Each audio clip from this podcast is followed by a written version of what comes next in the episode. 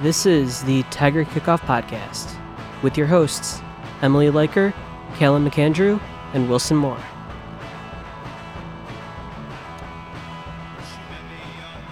Welcome back, everyone. You're listening to the Tiger Kickoff Podcast with your hosts, the Columbia Missourian M U Football Beat. I feel like I've already messed something up. My name is Emily Liker. I think you nailed it. Thanks. I think you got that. I'm Callum. Uh, I'm Wilson Moore. Yeah, I, I didn't see anything wrong with the introduction. Maybe we're all just sleepwalking at this point because it's been a very long season, but... It has. We are, we are approaching the end, though, so... We're so close. Anyway, this is week twelve of the football season. Yep. Episode ten of this podcast. We incorrectly said that last week was episode ten. That was episode nine. This is episode ten. No, numbers are a human construct. construct it's all it's all arbitrary. That's true. We should have used that any of the times that the stat sheet was incorrect. Wow, and then we yeah. got accused of being the wrong ones. Anyway, because you played a football game last week you at home. Won a football game. They won the football game, the conference game. What do we have to say against the Tigers versus the Cocks? I don't know uh, if I'm allowed to say that on the podcast. I, but I, I if anyone vetoes it, I veto them. That's I thought it was fantastic. Thank Thanks. you. Thank you, Cam. um, I, I think we saw uh, the most complete game Mizzou has played this season. I think that was, you know, I guess it feels weird to say their best because they had some games they dominated, but those were, you know, Central Michigan, North Texas, SEMO. This was, I think this was their most, like, satisfying win, you know, against a conference opponent. Not a great one, but still a team that has won some games that beat Florida last week. And Mizzou came in and just played very well on every side of the ball. The defense played well. The offense was solid. Tyler Beatty was great again. The special teams was, as we have come to expect, just a really good all-around win for Missouri. And uh, sets them up well again in these pretty crucial last two games. It was the closest game they've played all season too, right? That uh, seems bizarre. Yeah, yeah, I mean, just because of how that, like how like the where it was set up with ten minutes to go. Yeah, uh, that just it doesn't feel right. I know it is, but it just doesn't. That, that something about that feels off. And it, it, I guess closest in terms of score. I don't know yeah. if you're looking at a you know if you could make the case that that was closer than Boston College, but Boston College was close in the sense that it came down to the wire. But I think some of it was lucky, whereas South Carolina, like you were saying, the, Mizzou played a complete game. Like, they they were clearly in that game the whole time, and it wasn't just like, oh, here are some good moments. It was, like, pretty consistent. I mean, granted, they did also have some good moments, another score-on-D moment for Trajan Jeffcoat, and then interceptions galore in that game. So many interceptions. Very many. I don't know. It was, the defense was good. I think this is the first time we've right. ever said that on the pod, I think. They did everything right. There was only one person who did things wrong, and it was the guy that started at quarterback. Well, yeah, that's on the other that's, side of the yeah. ball. Well, yeah, that's, uh, that that felt like that, a re- that felt like a segue. Right? No, no, no. I, I, I, we should compliment okay, the defense okay, yeah, for a little bit longer. The defense, they just, yeah. we, they have been getting slammed this season. They have, rightfully so. Mm-hmm. But they were great. They, they yeah, they played very well. The run defense that they stopped the run, which I felt like part of that was South Carolina's scheme. It felt weird to me. South Carolina didn't run the ball as mm. much as other teams have, but Mizzou played well, and it didn't feel like Georgia, where Mizzou was just like stacking the box and mm-hmm. you know selling out everything to stop the run. They the secondary also played well. Chris Abrams-Drain almost had two picks. Martez Manuel, I think, had his best game of the season. Yeah, no, Chris Abrams-Drain played really well. I mean, like, he's been probably the most consistent. Maybe besides J C. J C's been... I feel like J C has, like, good games, yeah. and then we don't hear from him for, like, multiple games. Like, he, he didn't really do anything. Gets bounced a lot as well. Yeah, yeah. I mean, he, yeah, he's... He's... Like K A D, he's a very... He's very good in coverage. He's a ball hawk, and in the right moments, he can lay dudes out, mm-hmm. but he is also... He's had quite a few missed tackles mm-hmm. this year, which isn't entirely fair to him because... So much the run defense has been so bad all year. He's been put in a position more than most where he has to make that, you know, tackle as the right. last guy back. And he has done it, but when he doesn't do it, it's very amplified. There's there's one that, like, sticks out. Was it Lou Nichols at uh, Boston College that just trucked him? Like very. Oh yeah, yeah. Oh, da- yeah. Down like inside the yeah. five. Yeah, just bounced off yeah. of him, and yeah. And against Tennessee, he had one of those where on like a fifty-yard run, he was the last man back yeah. and couldn't make the tackle. And then like you've got K A D as well. Like Wilkes brings him up every single oh, yeah. week. It's... He he did so again this week. Yeah. Um, it's K- K.A.D. and Isaiah McGuire, the two Wilkes brings up every week in this presser, just uh, as. terms of guys just bringing it consistently, and I think we've seen that. They've been Missouri's two best defensive players, and I don't think it's that close this season. Yeah, I mean, I was going to say Isaiah McGuire was great yeah, last yeah, Saturday. We haven't, we haven't even talked about him. He was the six S E C total tackles, two tackle for losses for seventeen yards, a sack for thirteen yards, and then he had the forced fumble and fumble Score recovery. On D. Yeah, and two Q B hits in addition to the sack. So, I mean, he was... He was phenomenal. He was a pretty good talker afterwards, too. Yeah, it's always nice for us when the player who has a big game is also good at talking. Yeah. Like, is it not? I love listening to Isaiah McGuire. Yeah, he's he's a very he's very thoughtful whenever yeah. he's up on the podium. Callum, you hinted at it. Uh, wait, no, no. Can we just talk about Al Davis a little bit? Oh yeah, he was, go ahead. He was a, a, like a big part of discussion, like at least at oh, yeah. some of the midweek media availability this week. Um. How much do you think, like, that this sort of defensive renaissance is due to him coming in? It seems like there's been a little bit more of individual attention play, paid to to players, um, getting them in the film room a little bit more from what we've heard. Do you think he's, you know, deserves yeah, the credit I mean, it, for you know, turning this around? It, it's interesting because it, it felt like Jethro Franklin got kind of scapegoated, mm. that mm-hmm. um, that... A ch- someone had to go, and it was it ended up being Jethro. But yeah, by all accounts, Al Davis has done a great job with that group and that in that room. I think part of it is um, just the defense kind of gelled a little bit more. Mm-hmm. You know, I know Wilkes talking about we're not doing anything differently. This is the same scheme, same everything. I think guys are more comfortable. But yeah, I'm sure Al Davis has something to do with that. That was the other thing I was thinking about about the, the scheme. Was it just a case that it maybe needed a little bit of time? You know, it, it was such a massive overhaul from what they've they, they've done in the past, at least what these players have been doing for the, the, the first few seasons of their college career. Was it just a case that they needed a little bit of time to bed it in? Yeah, but also, like, they have some pretty experienced players in that defensive group still. Like, even if they're guys that were new to Mizzou or have only, like, Caleb Evans has only been here for a year, but he's he's a senior. Like, there's a lot of older guys, guys who've been in football longer at the collegiate level on this team, and you'd think that they would be able to pick that up a little faster. Like, it w- if it was a young defense and you're bringing in a guy who's coached, like, full-grown adult men, then I would maybe... Right. And, like, of course, it's always... There's always a learning curve. There's a learning curve for everything. So, like, it's fair to say that it might have taken them a little longer, but I don't think it should have taken as long as it, it did. If is, that makes sense. Is Wilkes' seat still hot? It's it's definitely it's definitely cooled off from yeah. where it was the last couple. If he's like sitting in the passenger seat of Eli Drinkwitz's car, oh, which he probably he does seats. often. Yep. Drinkwitz has like the seat warmer on like one. Okay. It was on like three Ooh. earlier this yeah. season, I think. That's a fair analogy. Yeah, that was a good uh, one, actually. Okay, yeah. Yeah, seat it's warmers, like, yeah. It's just his butt's a little warm. Yeah. But it's not yeah. hot. My, my, my mind went elsewhere. I had more like mob movie imagery when you talked about him sitting in Drinkwitz's car. Oh, like oh, like Drinkwitz is gonna pull like a gun and like shoot him or something. Le- leave, leave the gun, take the cannoli. I don't know. So, yeah, what you hinted at. Oh, let's the go. quarterback situation. Not good. Not good, Emily. Was not good. Um, Connor Bazelock, fifteen completions, only one hundred eighty yards, two touchdowns, two interceptions, and he was sacked once. Were either of those interceptions good defense? No. Absolutely not. And we had that conversation on the way home yesterday. It was that the second one in particular was so mind-bogglingly bad. Like, this this guy has been playing starting quarterback all season, and that's the decision he chose to make. Like, was his brain fuzzy? Did the previous I, hit, like, shake him up or something? Like, what? I had images of that scene in SpongeBob where there's, like, lots of miniature SpongeBobs running around and his brain's on fire. That was that was kind of the image I had just on that, that play. Yeah.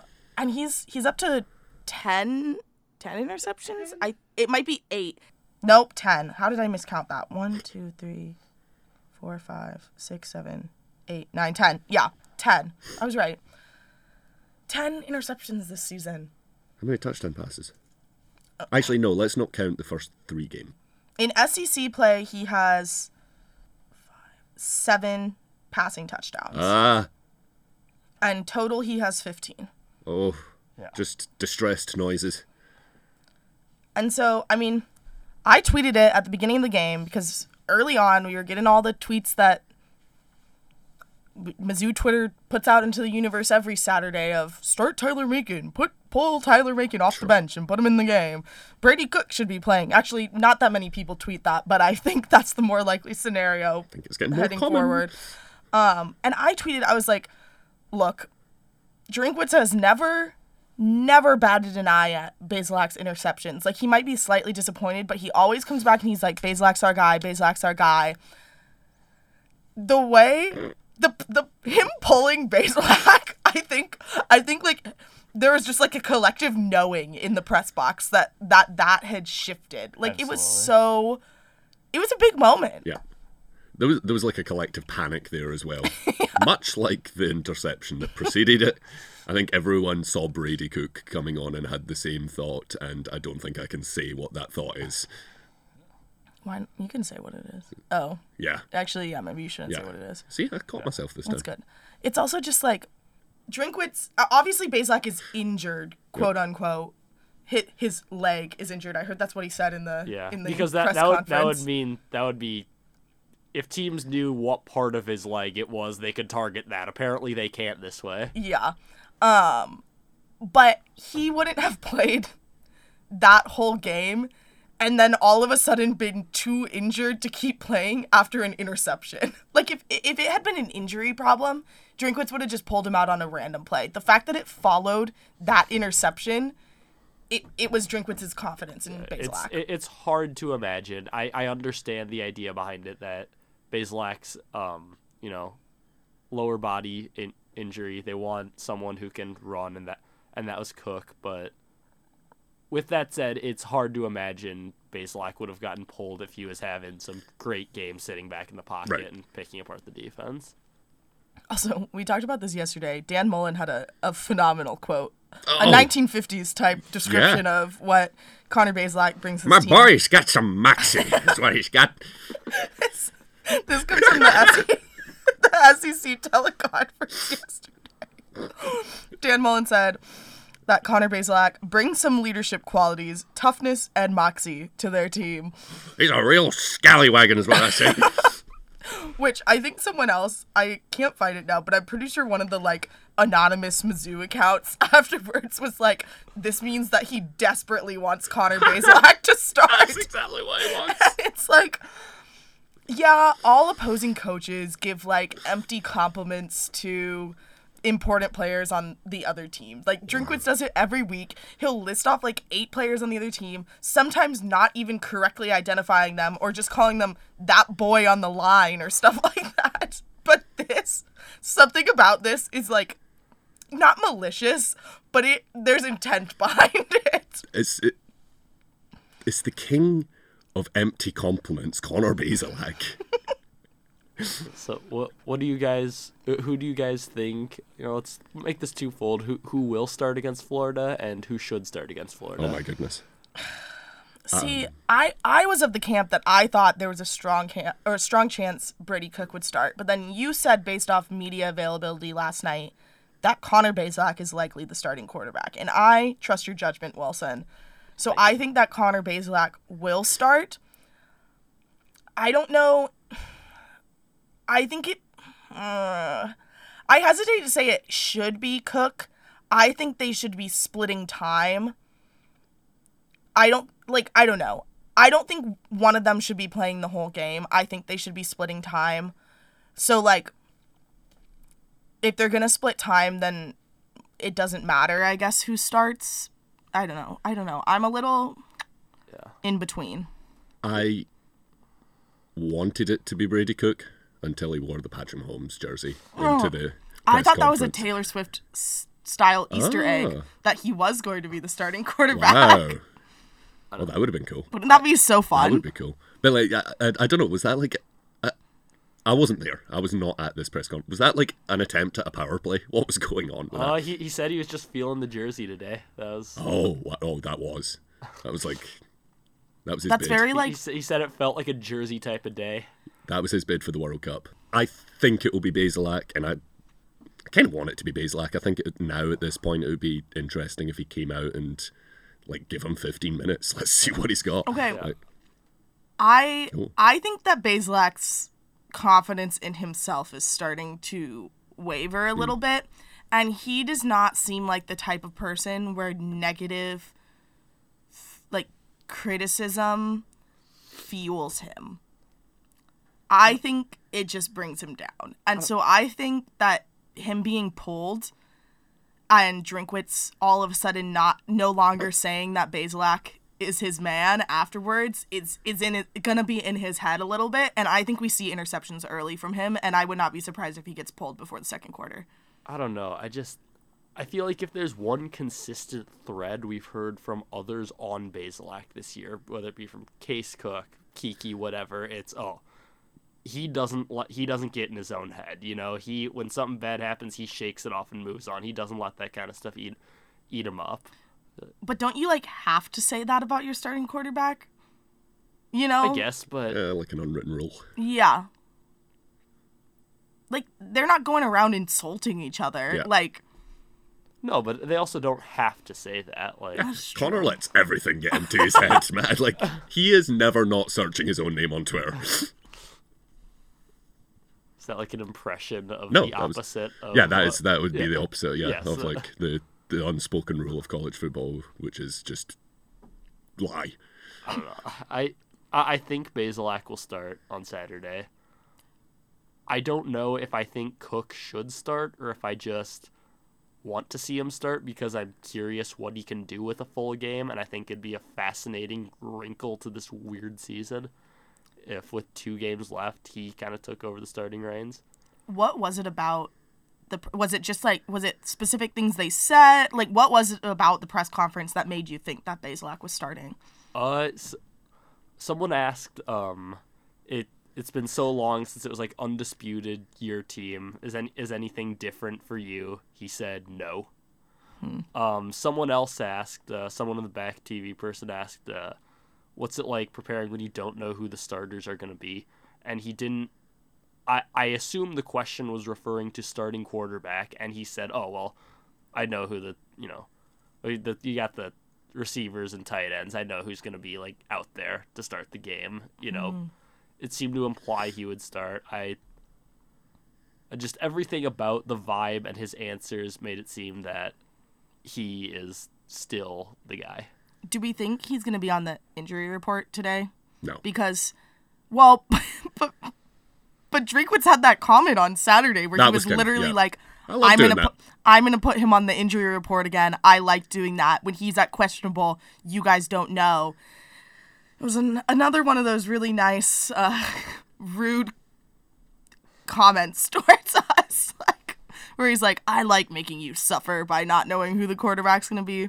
I kind of like that he likes making us suffer. Like, that's good for you. That's... I just, what does he think he's getting out of it? I don't like, know. Like... I think he'll be on there again. Yeah. I think they're going to milk it for all that it's worth putting him on there. At, at that point, just put everyone on questionable. Yeah. Like, well, we, the whole roster we, is questionable, actually. One of those people that's like, well, we never truly know what's going to happen to people, so. There's no depth chart.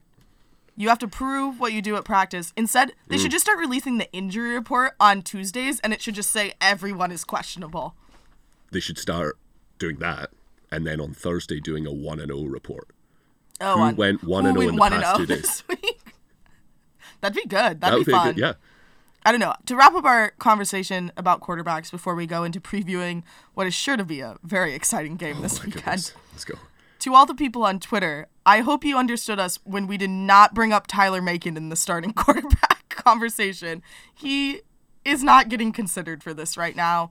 And I just think everyone should remember that we have not seen enough of him on the field. And what we have seen is not convincing enough evidence for him to all of a sudden be leading an S E C program as a true freshman. Thank you. End scene. Let's oh. preview the Missouri-Florida game. Let's do it. Let's do it. Dan Mullen. I'm just gonna, I'm just gonna shout his name until someone says something about him. He's coming to town. He's coming to town. It's like, what's the probability there's another brawl? I would say low, as much as I would like to see one. Yeah, I, I want to say high because everyone's tensions are kind of, kind of on the edge. Of, you know, both looking yeah. for a bowl game. Dan Mullen is so close, so so so see, close but like, to losing his job. I don't feel like there's tension on Missouri's side, but then again, I don't know. I feel like there's some players who like to tussle on Missouri's side. Mm. So, ugh. Are, so are there as many tusslers anymore? Do I don't know. We were, we were talking about this last night. It was kind of a weird conversation, but yeah, I don't know. I mean, Chad Bailey's still there. Mm-hmm. He was very much involved in that fight last year. Trey Williams and Markell Lutzi are not. They were also very involved. Dan Mullen is. He is yeah, he, the entire thing. Super involved.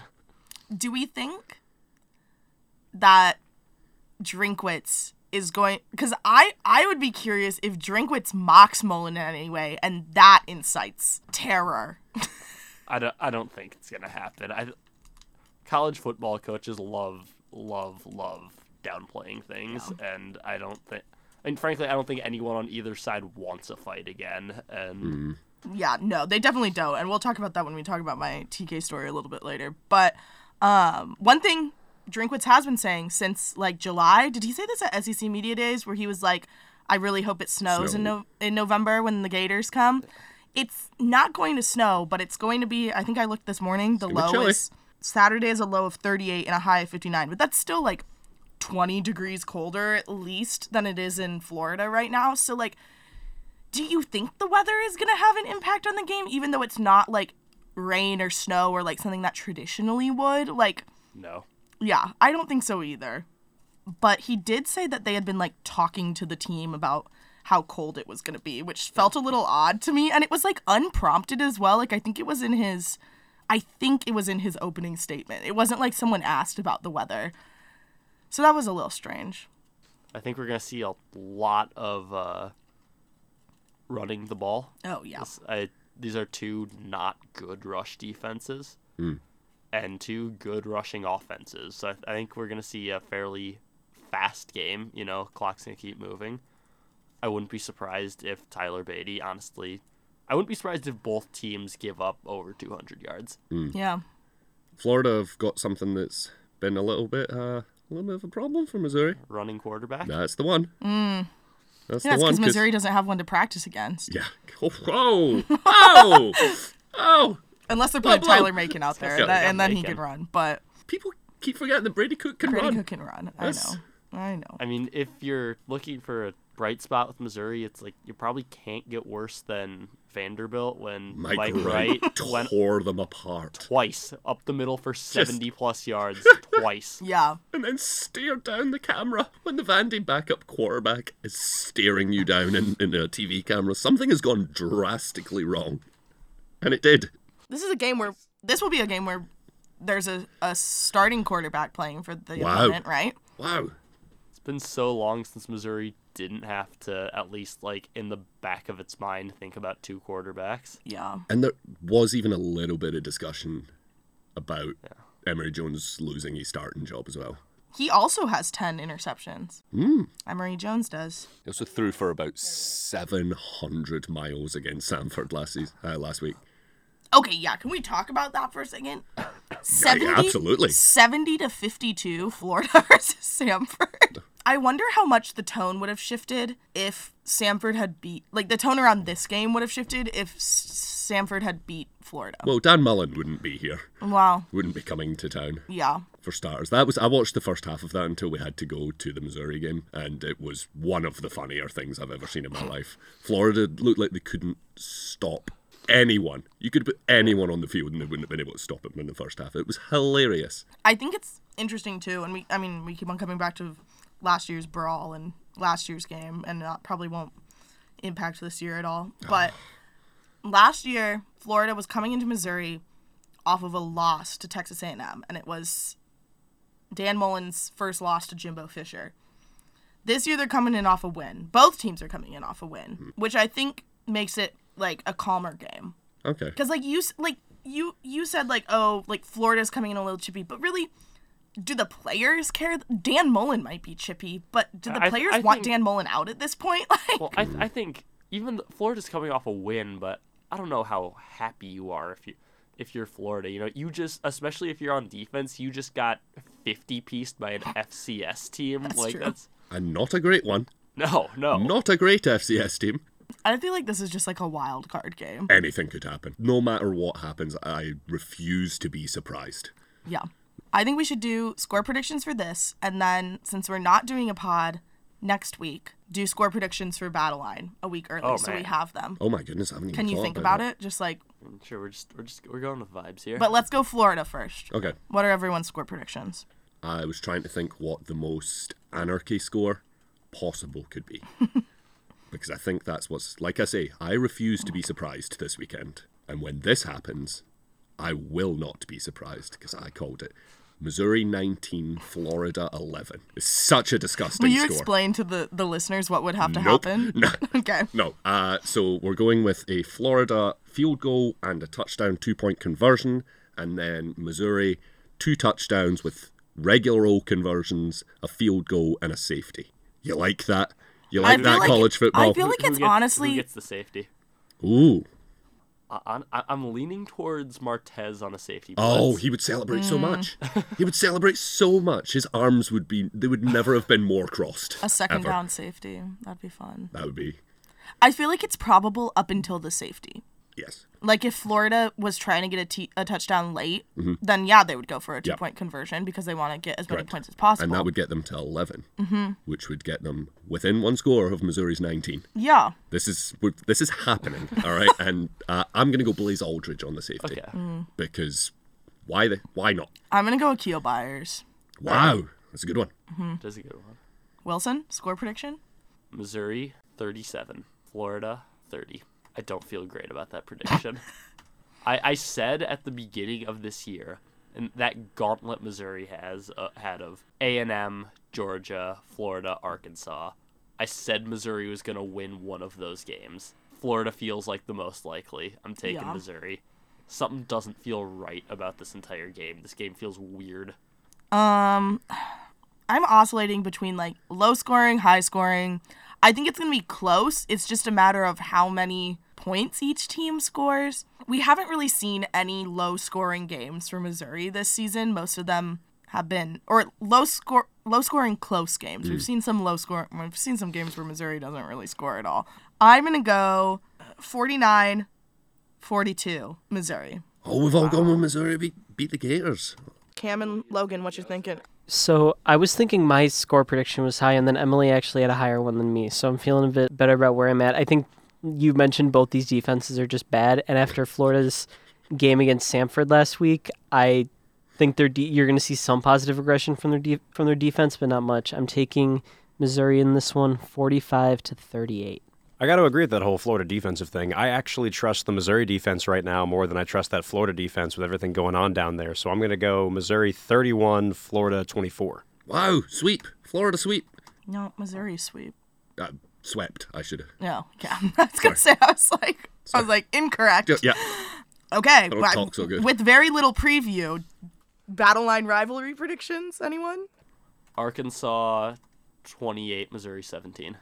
Arkansas forty-two, Missouri twenty-one.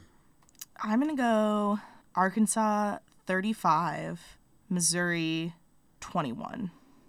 I'm going to go with Arkansas thirty-one, Missouri seventeen. Let's go ahead and do Arkansas forty-two, Missouri thirty. So we got an Arkansas sweep in the in yeah. the Battleline rivalry and a Missouri sweep in Missouri versus Florida. Um, so yeah, we will not be doing a Tiger Kickoff podcast next week. Producers will be out of town. Wilson will be out of town.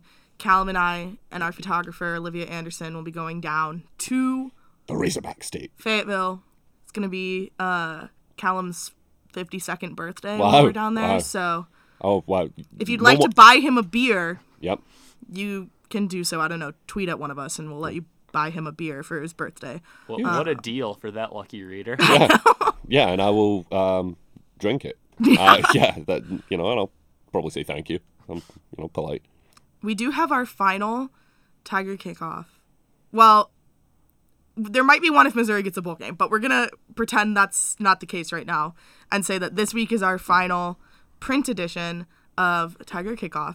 I think we are all in shock that we made it to this I point. I am amazed. I finished the final feature last night and the wave of relief that hit me. Do you want to give a little preview about what that feature's about, or who it's about at least? Yeah, absolutely. It's Chris Abrams-Drain, you know, that guy that changed to the defense. Um, yeah, he's, you may have noticed, kind of a quiet guy. Mm-hmm. Not a lot of noise in the post-game press conferences.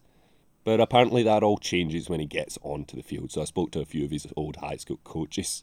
They they were great. They told me some stories about Chris, really enjoyable ones. I enjoyed learning, getting to know him, uh, about his time down in Spanish Fort, Alabama. So yeah, you should you should read that. And if you didn't pick up, based off the number of times I brought up the Florida Brawl in this podcast, I am writing about the Florida Brawl. I did like a look back. Um, talked to some of the Florida reporters who were there. Shout out um, Matt Baker of the Tampa Bay Times and Chris Ortega, who is formerly of Florida student paper, The Alligator. But yeah, it was really fun to hear it back from people who were there and were like actually watching. Um, and I mean, that game had everything. It was weird for Florida leading into it because they had a bunch of COVID stuff going on. And then there was the brawl. And then there was Dan Mullen's press conference. And then Florida went and beat Georgia the next week. So it was just... It was a wild time, and it was really fun kind of recounting that. So pick up a copy tomorrow. I can't wait for that. Today, story. I guess. You'll can't. be listening to it, and the copy will be out. Factor Cap? Factor Cap. Oh, let's go. We are entering the home stretch. I know. I'm nervous. Factor Cap. I if believe... I lose this week, I'm probably out. Yeah, Ca- Callum holds a one-game lead. Mm-hmm. Emily's got her back against the wall. Are you, are you two ready? Mm-hmm. Uh, yeah, yeah, look... Just for the title. Not not really, because we're going to do at least one more game. But well, if I go two games up. That's true. That's That feels pretty well, unassailable. If we're going to do like a ten-question final one, then I could come back. Okay, yeah. Well, this is to build a really, really good lead. Okay. Ben Hill Griffin Stadium, better known as the Swamp, got its name because of its proximity to a swamp, where it was built in nineteen thirty-eight. Swamps aren't typically good for infrastructure. Um... That seems like a kind of Florida thing to do. I'm gonna yeah. I'm gonna say fact. I'm gonna say Cap. It is Cap. Oh. Nickname yeah. the Swamp was not coined until much later. Oh, but mm. it is because there's a swamp nearby? No, no. Oh, okay. Oh. Yeah, because it you can't build near a swamp. You can't build a college football stadium near a swamp. Yeah, I don't know. They do weird things it's down just in Florida. G- it's like a general, there are a lot of swamps in Florida. Number two, every year, the University of Florida holds a dance marathon. Where more than eight hundred students stay up for twenty-six point two hours to raise money for a local children's hospital. That's fact. That is fact. That's the thing most schools do. What? Yeah. Dance That's... marathon happens here. It, it's like a, yeah, it's like a it's thing across silly, the country. But yeah, it's, it's a thing. How have okay. you not heard of that? I don't know. I don't... Good. Okay, point both of us. uh, in his playing days, Dan Mullen was a tight end for Ursinus College in Collegeville, Pennsylvania. Collegeville. I'm going Cap. Yeah, I think I'm going Cap too. This feels but, like a Wilson old switcheroo right here, where he did play tight end, but it wasn't for the college. It it it, it is fact. It's all true. Oh, oh no! Wow. I, I saw Collegeville, Pennsylvania, and I thought that is the fakest sounding yep. city name ever. I have to use that. Also, what was the college? Ursinist? Arsonist? Ursinus. Ursinus? U R S I N U S. Um, I'm going to interject here real quick. It's funny that you said it sounded like the fakest town name ever because me and Cameron are playing along here in the studio, and when you asked the question, I said Cap because there's no way that Collegeville, Pennsylvania is exactly. Yes. That is exactly what I was going for. Uh, number four. Florida's iconic blue and orange color scheme was the idea of Coach George E. Pyle in nineteen twelve, who wanted his team to wear something that would make them stand out. Cap. Cap? That is Cap. I feel it is, is, is it got something to do with orange being something to do with Florida? I, uh, think? No. That, I, don't, I, made, I made it all up. Oh, all right, well, okay. Um, well, what's the score as we go into number five? Three to two. Yeah. Three to two. All right. Uh, number five, Florida's first ever coach was a man named Pee Wee Forsyth. Fact. It's a great name. Um, Pee Wee Forsyth. You coach them Gators? Not well. I mean, I have to. I have to to save this. I have. I have to go Cap. Uh, it's fact. Oh, it's a, it's and a tough one to a, take. A little bonus fun fact about Pee Wee For- Forsyth. This is for you, Callum. Oh. He was born in Brevard, North Carolina. No way! Oh, yeah. oh. That's fun. Interesting. It's like a consolation prize since uh, I took the round. For those that don't know, that is uh, my alma mater. That's where I went to college. Uh, played and golf. Played golf. I did, yeah. Played golf there for four years. So, yeah. Nice. Go Pee Wee. Is that his real name? I mean, that's not his real name. Okay. That's, what, like, like that's what people called yeah. him. Yeah. Right. yeah. Forsyth. A great name as well. Pee Wee yeah. Forsyth. Well, anyway, we only have a couple episodes of this pod left. Potentially only one. Wow. It's crazy. I don't want to think about it, actually. I'll I'll get sad. I don't want to think about it right now. I, I want this semester to be over. I want the football season to be over. But it also makes me sad that it's going to be over. I think I haven't told either of you this yet. Oh. I think, though, that Christina Long, who now covers Arkansas for a paper in Arkansas, I can't yes. think yeah, the yeah. name of right now. Um, her and I are going to do like a Twitter space, I think, next week in lieu of the podcast okay. to preview Arkansas. I think we're going to do it on in the car on the way to our Harry Styles concert that we're doing on Wednesday. So hop on that if you like to listen to the pod, because we will not have a pod next week. Yeah. Nice. Anyway, this has been episode fun. ten. Fun. It has been fun. It has been fun. This has been episode ten of the Tiger Kickoff Podcast. We're your Columbia Missourian M U football beat writers. I'm Emily Liker. I'm Callum McAndrew. And I'm Wilson Moore. And we will talk to you in a couple weeks. Thank you for listening to the Tiger Kickoff Podcast. This podcast is produced by Cameron Connor and Logan Franz. Music for this podcast comes from Alligator Indian. Catch us next week at Columbia Missourian dot com or wherever you get your podcasts.